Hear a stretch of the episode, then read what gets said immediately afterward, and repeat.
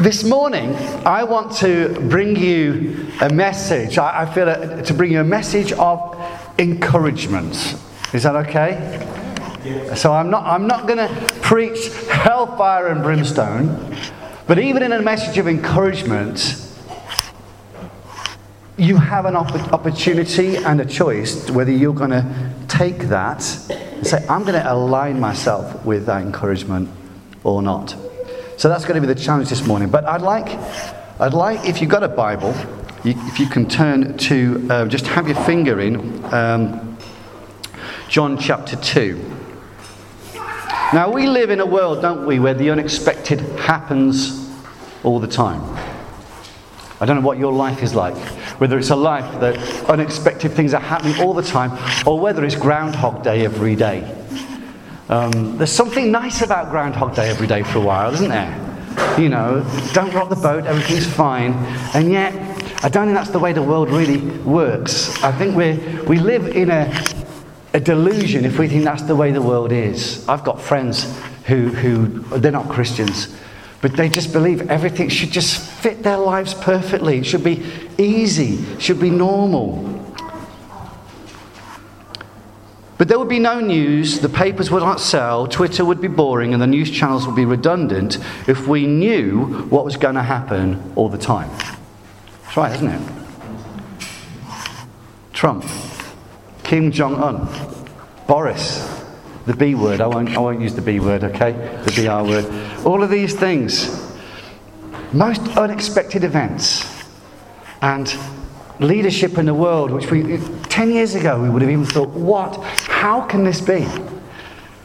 Unexpected things. And it might seem like things are out of control in the world. And it might seem even in your life at times, things are out of control. Well, this morning, the message that I want to bring to you is one that really shows that actually things are never out of control. They might seem out of control, but there is one who is always in control. And he wants us to respond to him. For me, unexpected things in my life, it's been a mixture of good and bad. I was just thinking about this the other day. What are the good things in my life that have been unexpected? Well, I remember when I was 14 or 15, I joined a snooker club. And I didn't tell my dad because I thought he'd do his nut. But I joined this snooker club and I went off with my friends. Eventually, actually, when my dad found out, he used to come and play snooker with me in this smoky, seedy club. So that was great. He just joined me instead of scolding me. But I got entered into a prize draw and I won a family holiday to Malta. Didn't even do anything. I sold it back and I went on a different holiday. But, you know, I got 250 quid from a prize draw. That was a pretty good day. That was unexpected and it was good. I've got many other great unexpected things. I've also had the really tough stuff of life as well. I mean, one of the hardest things that I could ever imagine was losing somebody who was close to me through an act of violence. And my sister was murdered in 1988. Just a sudden thing. And sometime, maybe another time, if I was ever down, I'd come and talk to you about that whole thing and what God did through that. But unexpected, horrific, darkest nights of my soul and my family's soul. There's the unexpected, which is great, and it's the unexpected, which is painful, and that we don't expect. I wonder how it is for you. Because life ain't Disney, is it? Maybe it is, I don't know. Life ain't Disney. It's not all, you know, when you wish upon a star. It doesn't work like that. Lord, I just wish for these things. God doesn't work like that. Gimme, gimme. It doesn't work like that. And this, what we're going to read this morning, is a tale of the unexpected, really. A man called John tells a story. I'm going to find the scripture for you. I think we've got it up there, haven't we? A man called John tells this story. And John was a young fisherman who lived 2,000 years ago. But he was there when this happened, and also he got other accounts as well. And he talked it through with those who were there. And he had this amazing friend. And years after this friend had gone, he wrote this story down. And he wrote other stories as well. And he decided to put down his version of events about a man called Jesus. And you know, John's concern in writing these events his concern was not just to create another factual account of the things that this man Jesus did, but his concern was that he would actually show that what he did, what he said, and who he was, they're all interwoven. That the things that Jesus did, the things he said, they portray his character and the character of God. And further on in the book, John writes, this man Jesus had a habit of doing miracles, incredible miracles. In fact, he says there's so many that there's no way that one book could record them.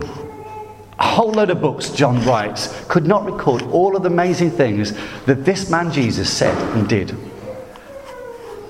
The most incredible person, I believe, in history.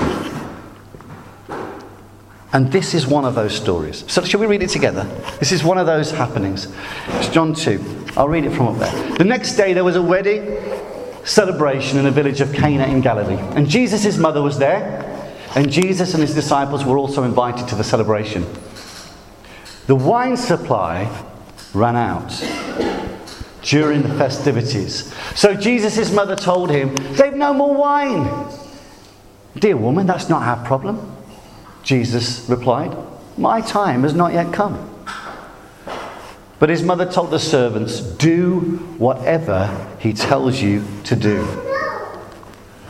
Standing nearby were 6 stone water jars, used for Jewish ceremonial washing. Each could hold 20 to 30 gallons. That's pretty big, isn't it? I can't quite picture that. 20 to 30 gallons a jar, 6 of them. That must be quite a place, quite a house, quite a meeting place. When the jars had been filled, he said, "Now dip some out and take it to the master of ceremonies." And so the servants followed his instructions. When the master of ceremonies tasted the water that was now wine, not knowing where it had come from, though of course the servants knew, he called the bridegroom over. "A host always serves the best wine first," he said. "Then when everyone has had a lot to drink, he brings out the less expensive wine. But you kept the best until now." And this miraculous sign at Cana in Galilee was the first time Jesus revealed his glory, and his disciples believed in him. If Carlsberg did miracles, actually this wouldn't be one of them because Carlsberg do beer, not wine. But if Carlsberg did miracles, this would be right up with it. Who loves a wedding? Anybody love a wedding? Anybody love a wedding? My mum prefers a good funeral to a wedding. Honestly, at my own wedding, she was stood in the line with me and my wife, going back 17 years now, and as people came past, she said to a key member of our church, as they're walking past, she says, "I prefer a good funeral to a wedding." That's her own son's wedding. I know. It's terrible, isn't it? A wedding, you know, in the next village to where Jesus had grown up and lived amongst almost all of his life, there was his wedding. And you could actually see this village of Cana, where Jesus was, from his hometown, Nazareth. You could see it. It wasn't far away, if you're at the right angle. And this wedding was on the third day of the week. And why did Jews get married on the third day? It's because in the creation account of the world, the third day was the day when God said twice that it was good. Did you know that? That's one of the reasons. That's one of the reasons, apparently. I've checked it out in 2 sources. By the way, I don't just automatically know this stuff. I do actually read about this stuff. It's not like I just download it from heaven. So on the third day, twice God said it's good. And so good, man, wife. That's why they do it, apparently. And Jesus' mum, Mary, was there. And Jesus and his close followers, 5 of them in all, we reckon, were invited. And it kind of suggests that Mary and Jesus knew this family really well. I don't know. I mean, my wife and I get invitations to weddings, but I don't get invited to bring me mates very often to a wedding. I don't know if you've ever had that. +1 or +6, bring 6. So they were really integral in the lives of these people. I think Mary probably was quite important in this couple's life or in the family's life. And when you see the centrality of Mary in the story, it may be that she even had something to do with the arrangements. We don't know, okay? But Jewish weddings back then, guess how long they lasted? Anybody? 3 to 7 days. Imagine being at a wedding for 3 to 7 days. Fancy that. I grew up on a multicultural street. We had Bangladeshis, Indians, Pakistanis. We had Hindus, Muslims, Sikhs, Seventh-day Adventists, all along our road where I grew up in the West Midlands. And when some of them, especially the Sikhs, when they had weddings, my word, they went on. And I tell you what, the biryani and the samosas, they flowed for days. We'd just come out in the street. Oh, it was great. Loved it. Well, actually, I didn't love it because I didn't like curry back then, but my mum and dad really loved it. And it just went on and on. But imagine that, 3 to 7 days. You're talking about one whole week, possibly, of partying. Come on! So they knew how to celebrate love. They really knew how to do it. And this was before portable discos and photo booths and all of that, and gyms and the internet. This was the community thing in a village, a huge thing. So you go to the wedding meal first, then there would be a ceremony, and that evening the whole community would come together onto the street, and the couple would have to take the most circuitous route, the longest route from where they start out. In fact, I think the husband would go and call on his future wife in the wife's home, and then would walk the longest route in the village to the place where they were going to celebrate, and everybody would just follow behind. I kind of like that. That's cool, doesn't it? And then they would have their first night together. And then the couple would not just go off on honeymoon, but then the next day they would meet with the whole community again for breakfast. Have you ever been to a wedding like that? I've been to one in France where they had the wedding, everything, and then we all came together for breakfast the next morning. And he's like, aye. So, yeah, you know, all of that look.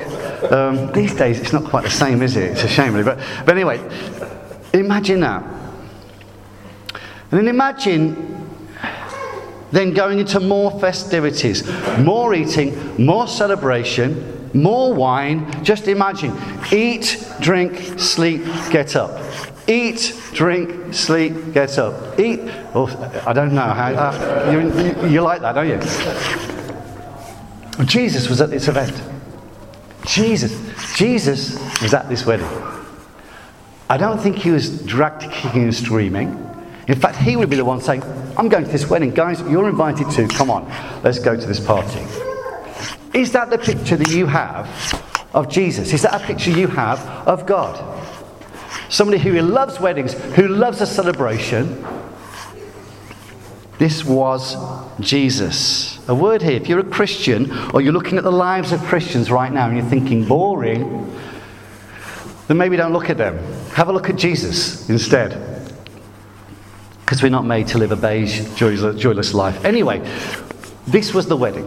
That was what the wedding was like in a Jewish village. But then we get on to something really important in the wedding, and that is this, the wine. Wine symbolises so much. And can I just say right now, look, it might be that someone in here struggles with an alcohol thing that you've kicked up a long time ago. So please don't take this literally today. But we're going to be talking about wine and what it represents, what it represented then and what it represents today in our lives. So what do we know about wine at wedding? Well, even from the reading we found out, first, the quality of the wine symbolises the quality of the love between the husband and the wife. Did you know that? So those who were organising the wedding, they would want to bring out the very best wine, to find the very best wine in the region and say, we're going to start with that. And then if the wine was really good, it was kind of a symbol. It's a bit superstitious, really. A bit of an omen. Is this marriage going to be a really good marriage or not? If the wine is good, then they're going to go the whole distance with their lives. They're going to be fruitful. Their children, they will have children. They will grow up to love them and care for them. They will prosper in all their ways because the wine is good. Or the wine would represent that. So that's the first thing. The quality of the wine was really important. There was no Echo Falls or Blossom Hill being presented right at the beginning of a Jewish wedding. Okay, so if you don't know wine, then There we go. But secondly, the amount was important. The amount was really important, as we've seen in this story, haven't we? The abundance of the wine was a statement of the longevity of the couple's love, not just the quality, but how long it was going to go. Lots of wine, they're set for life. And here we have the problem. Because John is writing that the wine ran out. Where did the wine go? Mary somehow discovers this. The house is dry. And they're not very far into the 7 days of celebrating. No more wine. On one level, there's the complete social embarrassment of the host family, of the groom's family. Imagine that. You're putting on a wedding. Everybody's coming, taking time off work from the fields, and the wine's gone.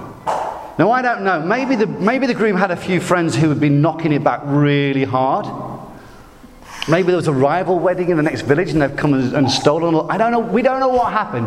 But all we know is this poor family are there and they are embarrassed. So embarrassed because the wine's run out. What are we going to do? How does that look for the couple, the happy couple? You know, what's the groom saying to mum and dad? How could you do this to us? You can imagine, well, it's your fault, it's your fault. No, it's your fault. You didn't order enough. Well, no, I had it there. Where's it gone? The wine has run out. No wine, no party.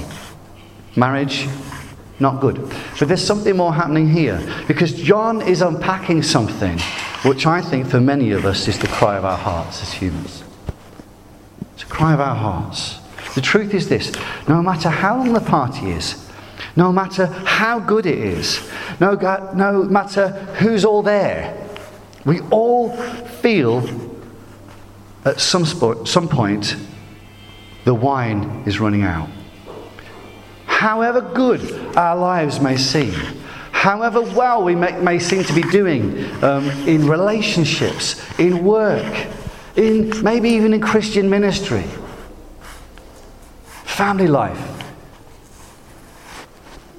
if we're relying upon the resource that we've stockpiled, or the things that we can create or catch to make our lives better, at some stage the wine runs out. And we're finding that out in this society. And who knows, if certain political things happen, we might find the things that we thought were always going to be there are running out. We don't know. I'm not scaremongering, okay? But we just don't know. The things which we thought would deliver the most in life and give us the most success and longevity and the good feelings, they are so fickle, so brittle, and can just disappear. This is the question this morning I want to ask. Where did the wine go? Maybe you're thinking that this morning. Or you know somebody who the wine in their lives has run out. Where did the wine go? It was so good. Thinking about the old duet between Elaine Page and Barbara Dixon. Wasn't it good? Wasn't it fine? A relationship, maybe. Where did the wine go? It was great. It was bubbly. It was flavoursome. It was a full-bodied wine. And now it's just gone. The job. The family. The money. And so we can ask that question. We can stay there and say, well, where did the wine go? And I think a lot of people in our society are going to start asking that. And it might be that we are the ones that can actually then point them to this next question. Not just where did the wine go, but what do you do when the wine runs out? Sorry, Ricky, I got you on a bad day there. But anyway, there we go. What do you do when the wine runs out? You can't have a wedding without joy, without love, without the wine, without celebration. What do we do in life when the thing which is our wine has run out? If you haven't already, let me tell you, you will have times and experiences which seem great, full, abundant, rich in friendships, fun, purpose, whatever it is that grabs you and fulfills you, and then there'll be times when it's not like that anymore. Does anybody want to know what you do when the wine runs out? Yeah. Okay, all right. I could regale you this morning with stories in my own life about when I've known things are not working right, things are running low. The things that I thought would deliver the most in my life have disappointed me and let me down. That's a horrible place to be, isn't it? I mean, a wedding, your son's wedding, your daughter's wedding, it should be the most joyful day, and yet it can be for them it was the day that was ending in disaster. I was yesterday with a friend of mine. Oh, God bless her. Her and another friend who were sat, and it's just so clear that the wine's run out. And she's seeking to patch it up with this and that and the other. Off work distressed, in fact handed a notice in, looking for what's the next thing that's going to fulfill me. How do I build my life from here? The wine's run out. Where did the wine go in my career? In my bank balance. I once worked in a bank, you know. Had one day in a bank. Got sacked. Because the guy, the bank manager, said, "Can you just go and check that old lady's balance?" So I pushed her over. And, anyway, sorry. That's a really bad joke, isn't it? Got the sack. I didn't really. That's a joke, okay? Where did the wine go with my health? And Mary's statement and request of Jesus may well be, at some point, an echo of each one of us. Where did the wine go? And how can I fix it? Let's go back to the story.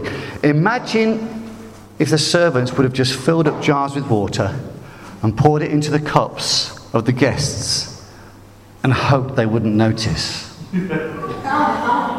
What would have happened then? That would have been even worse, wouldn't it? Yeah. It's a riot. Yeah, you've got a choice in that moment. Either we say, "Guys, sorry, the wedding's off," or you've got to come up with some new wine. And Mary came to Jesus with this news, and she was saying, "This is the way it is, son. It's not looking great." And perhaps you think your world, your life, is just getting better and better. Are you one of those people? I've got a neighbour, Rob. I sometimes go gigging with him. And his view of life is, do you know what? I just think the world's getting better and better all the time. I'm like, what planet are you on, man? It's Planet Lancaster, yeah. Believe you me, not everybody in Lancaster believes that. But maybe that's you. You're just the eternal, positive, optimist. And you're just saying, it's just going to get better and better. Frank Spencer said, didn't it? Every day in every way, I'm getting better and better than the day before. But where does the wine go? Because that's not the truth. But the moment Mary came to Jesus was the moment that the miracle could begin.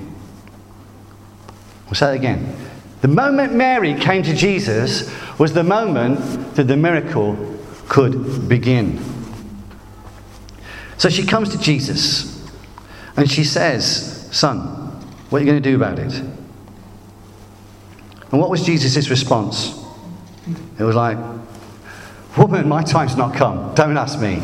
I love the fact that Jesus just doesn't all of a sudden glow gold and say, "Don't worry, I've got it all under control." No, but it's Mary. Mary says to the servants, "Right, listen to him, do whatever he asks." I love the fact that Mary, in some ways, seems to force her son's hand. And Jesus, being an obedient son, he said, he just does exactly what Mum says. I love that. I love the fact that God in flesh does what his mum says. It's incredible, isn't it? Get your head around that. I still can't get my head around that. What do we do when the wine runs out? Well, she says, do whatever he tells you to do. Mary was desperate. Mary was insistent. Mary looks at Jesus, looks at the situation. She says, I know that you can sort this out. I know, I have faith that you are the one who can sort out the shame and the disgrace of this family. I know that you are at this wedding for a purpose. And we know the rest of the story. We read it. Jesus does an amazing thing. We go from wine running out to wow. So they do it. Jesus says, go and get those 6 jars, cleansing jars. They weren't even jars for wine. They were just pots with water in where people would then wash their feet. The servants would wash their feet from the dusty roads so that they would smell nice. And they weren't wine jars, but these huge big jars. Jesus says, go and fill them with water. And then he says, now dip in and get some out in a cup. Take it to the master of ceremonies. Now the master of ceremonies at the wedding, he was the toastmaster. This was the wine geek. This is the person who knows all about the bouquet and the, you know, what you're supposed to get when you taste it. I'm getting Scotch eggs and mouldy bread and, you know, and blueberries and strawberries and things. I don't know what. Yeah. So this was like the wine geek. The wine master. And of course the wine master, he would know the difference between the first wine, which is the good stuff, and the cheap plonk that was brought out at the end when everybody was a little bit, couldn't taste it so much. But he takes it, and this is my paraphrase, the wine master says, wow, most weddings I go to, the good stuff is wheeled out first so the guests can enjoy the taste while their palates and senses are dull. And then they bring the cheap plonk out after. But wow! You guys who put this wedding on, you've gone and saved the best till last.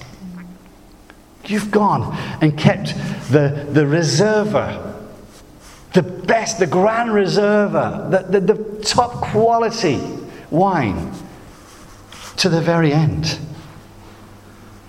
And they drank the wine, they all lived happily ever after. And this is what I'm coming to as we finish. What do you do when the wine runs out? What are you going to do when the wine runs out? Why did Jesus do this miracle? And the others that John wrote about? Because John states there were too many things to write about. So why did he put this one in? In this instance, we see Jesus, having been obedient to his mum, he spared the blushes and shame of his family. But he was making a statement for us today, and making a statement for the world, for anybody who would believe in him, for anybody that would hear his message about the kingdom that was to come. And the message is this: whatever you've got going on, whether you're doing well or you're not doing well, whether you think you've got plenty or you're desperate, a time is coming when you'll be found wanting, when you'll find that your reserves are not what you thought they were. And what are you going to do when the wine runs out? And Jesus' statement here is really what John writes is this. He writes at the end of the book, he said, I wrote these things that we might believe that Jesus is the Son of God. Have I got it there? And that by believing you may have life. You may have life in his name. That by believing that you might have life in his name. The offer that Jesus makes to you and the offer that Jesus makes through us as his church is life, is overflow, is abundance, is that it's not that he's going to patch up your life so you'll make do, but he promises that as we put our faith in him, as we do, as he instructs, and we give him our lives, he says, I will cause you to have the best. What you've had before in your life, before the point of encountering Jesus and trusting him, is not a patch on what he has got going forward. That's the message of the kingdom. And it's not that we have everything now. It's not that, it's going to be just your wish list is going to be wiped, you know, it's going to be dealt with, and that all of your flaws and failings will be wiped clean. No, that's not what Jesus offers. But he just say this: if you come to me with your need, if you come to me with your deficit, and you humbly say, there is nothing left, I can't make it, that's when the miracle can start to happen. And I think all of us in life, in different areas, we have areas that I have these areas where I think I'm doing great, but actually when I really let God search my heart, and I'm honest with him, I go, I'm a bit in deficit in this area, Lord. We've sung songs this morning how we can have faith in him and trust him. He's our rock, he's our anchor. And this morning, if wine is running out somewhere in your life, this is the day, this is the time to say, Lord, I admit this is the situation.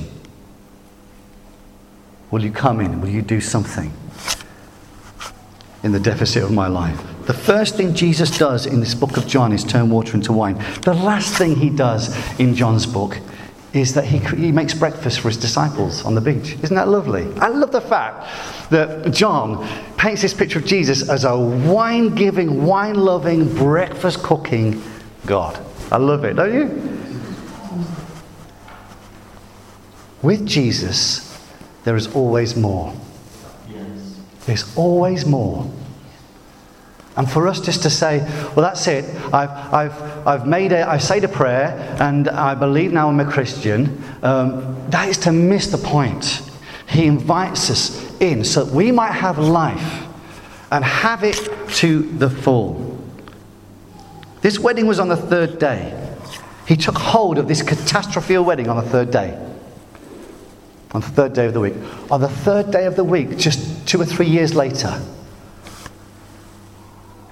this same Jesus who attended the wedding, had been tortured and murdered on a Roman cross, he took the catastrophe of humanity and the self-sufficiency of man, and he took all of that upon himself, and he reversed the poverty and the lack that we had created by rejecting our Creator. He took all that on him.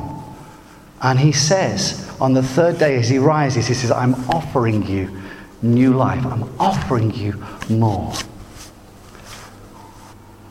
And this is God's story.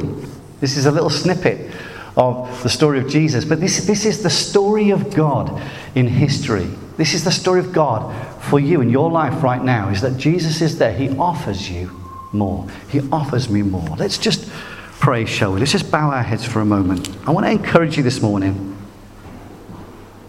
I really want to encourage you to look into Jesus. Look into the words he said. Look into John's gospel. Look into the miracles. The wedding was a real wedding. This was real wine. He did the unexpected. He gave them more than they could have hoped for. And today the good news is that in Jesus you're offered more than you and I deserve and more than we could ever hope for. Is your wine running dry? Come to Jesus this morning. And I just want to put two things out there. Maybe you're in a bracket of people, you're saying, I want this today. My life is really a mess. My life has not gone the way that I wanted it to go. It's not gone the way my parents planned for it. Maybe this morning, perhaps you feel a failure, or you've had failure in your life, like this couple. Maybe even a failure to provide. Just quietly invite Jesus, if that's you, to take the mess of your life, take the pots of your life, if you like, to wash them out and to fill them again.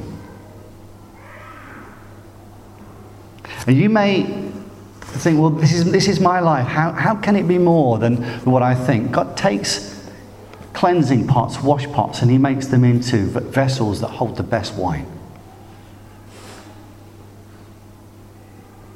He takes the broken, he takes the shards, he puts them together, he smelts it, as we heard before, and he brings forth such a wonderful weapon, such a wonderful tool. Something glorious. You were designed to be something glorious. Do you know that? And those around you. If we just respond to Jesus and say, Lord, take my life. Just take it. Take the bits of it. Take the wreckage. I can't deal with it. I'm in deficit. Lord, would you take it?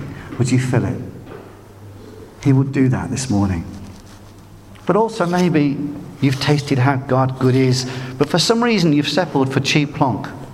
You've settled for the water again. Might be even just in an area of your life that you're settling for less and you're rejecting actually God's best because it will mean that you have to admit some things. It means you might have to face up and say, God, I've not done well in this area. Perhaps you're harbouring a hurt or anger or living in unforgiveness towards somebody else. That's not God's desire for you. That's a blockage to the best. This morning the Lord says, I believe, humble yourself this morning. Turn back and say, my wine's not good in this area, Lord. It's run out. And maybe like Mary this morning, we need to say, just show me what to do.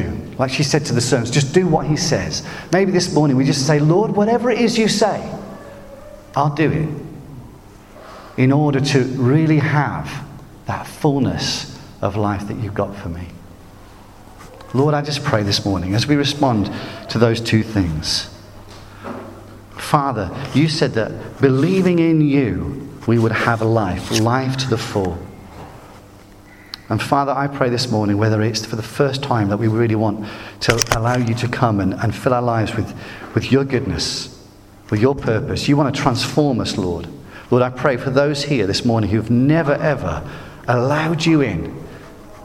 Lord, I thank you that you can transform this morning. You're going to transform lives. Lord, and I pray for us, Lord, as your people as well. Father, I pray that the good wine will flow, Lord God. That we would allow, Lord, as we're obedient to you, we would allow, Lord, you to fill the where we're weak, where we're hopeless, where we have deficit, Lord God. Lord, that in and through us as well, Lord God, there would be an overflow. I just want to speak an overflow as well. There'll be an overflow as we respond to Jesus and give him all of that. Say, come on in. He promised an overflow out of this. It would be not just living word, but it would be living waters. It would be an overflow of refreshing, of life to others around who are living in the poverty of their own lack. Oh Jesus, come I pray. Come I pray. I'm just going to sing a song as we come towards the close. And maybe just use this as a response. Lord, let's get the wine flowing in our lives, we pray. In the name of Jesus.